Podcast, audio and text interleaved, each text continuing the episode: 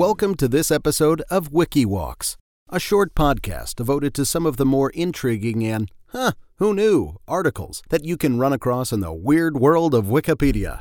I'm your host, Chris Grismer.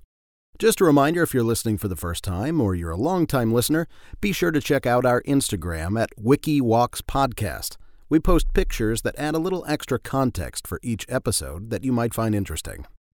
Now, there's no doubt you've once sat in a math class where you just stared down and written before you was a word problem, asking you to make some calculation about a train leaving New York at X speed and another train leaving at Y speed, and which train will get to Z location first.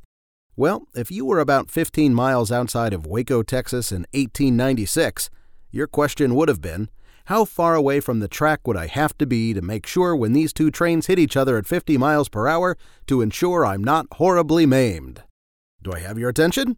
Our story starts in the made up town of Crush, Texas. It existed for only one horrifying day. And for a few hours, it was the second largest city in Texas.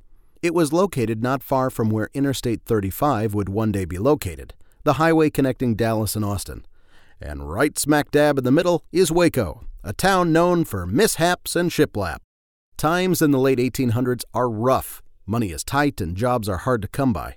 A series of financial panics have left the economy teetering on the edge for several years. Obviously, at this time, the railroad is king. And the Missouri, Kansas, and Texas Railroad, that was its name, I'm not just naming three states for fun, that was the company name, uh, and it was better known as the Katy. K for Kansas, T for Texas, K, T, Katy. Well, the Katy brainstormed on a marketing ploy to increase passenger revenue. And now the hero slash idiot slash anti hero slash, no, I guess I'm just back to idiot now, of our story enters the scene. William George Crush, a passenger agent for the railroad, had a real barn buster of an idea. How's about we get two of them locomotives, put 'em facing each other, and brings 'em together in a staged collision for all to see? That's an actual quote. That's not paraphrasing. That's that's what he said. Maybe not quite like that, but that's what he said. At the time this idea was pitched, the railroad was the big daddy travel industry. It was a dominant force in the economic shipping engine, and the Katy was poised well for future growth. It started in St. Louis, hence the Missouri part of its name, and was actually the first railroad to be built through the Indian Territory, as it was known at the time. Although they were well established, the industry was becoming increasingly competitive, which led to this outrageous plan. They needed something big.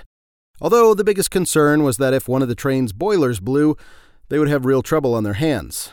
In fact, all but one of the train engineers said, No, you're out of your mind. I told you never to call me here. But one is all it took. And soon, word of the events flew across the state, and posters were placed all over the various stops along the Katy's miles of railway. The event called for people to take a $2 round trip to see the craziness. When the day arrived, 40,000 people descended on the pop up town of Crush, Texas. Texas was mostly a windswept, dusty cattle ground at this point. Again, this is 1896. So 40,000 people all jammed in a field in the middle of scrub brush nowhere is one heck of a gathering. I mean, this is basically one holographic Tupac Shakur away from a full train cella. In this fictional town, a three mile stretch of track was laid down. On one end, a 35 ton locomotive, engine number 999. On the other end, another 35 ton locomotive, engine number 1001. And, to really add to the mayhem, six boxcars were attached to each. Up at the front, there was a huge platform grandstand built for VIPs. An on site restaurant was created under a tent borrowed from Crush's friend P.T. Barnum. You know, that guy. There were even carnival games, sideshows, all the trimmings of an early disaster movie about to happen. Amongst the crowd of 40,000 was Texas born pianist Scott Joplin, who wrote The Entertainer, which, if the title doesn't immediately sound familiar, listen to this.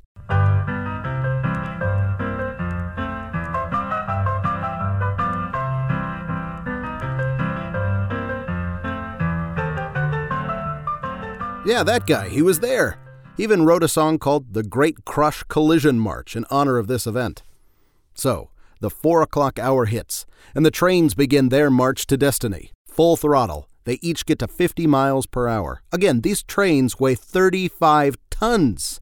One researcher calculated that the initial impact created 2 million pounds of force, with the boxcars adding an additional wave of force, throwing shrapnel in every direction. But even worse, the boilers did in fact burst. Yep, that happened. And huge chunks of metal were launched into the crowd of 40,000 people. Multiple people died after being struck with screws and bolts and rivets that shot out like musket balls, and dozens upon dozens were horribly maimed and wounded. Some folks walked the tightrope of being opportunistic and idiotic when they rushed the field of debris to grab souvenirs, only to find they were so hot that they had to find immediate medical care for third degree burns. Oh, 1800s. Don't you ever change.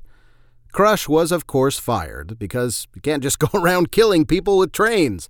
We can't have that. But soon after, Katy had a major uptick in business, and as a result of the spectacle, known far and wide as the Crash at Crush, he was immediately rehired.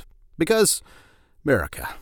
So, even if you kill a few people and permanently wound two dozen more, so long as business is a boomin', you'll always have a job.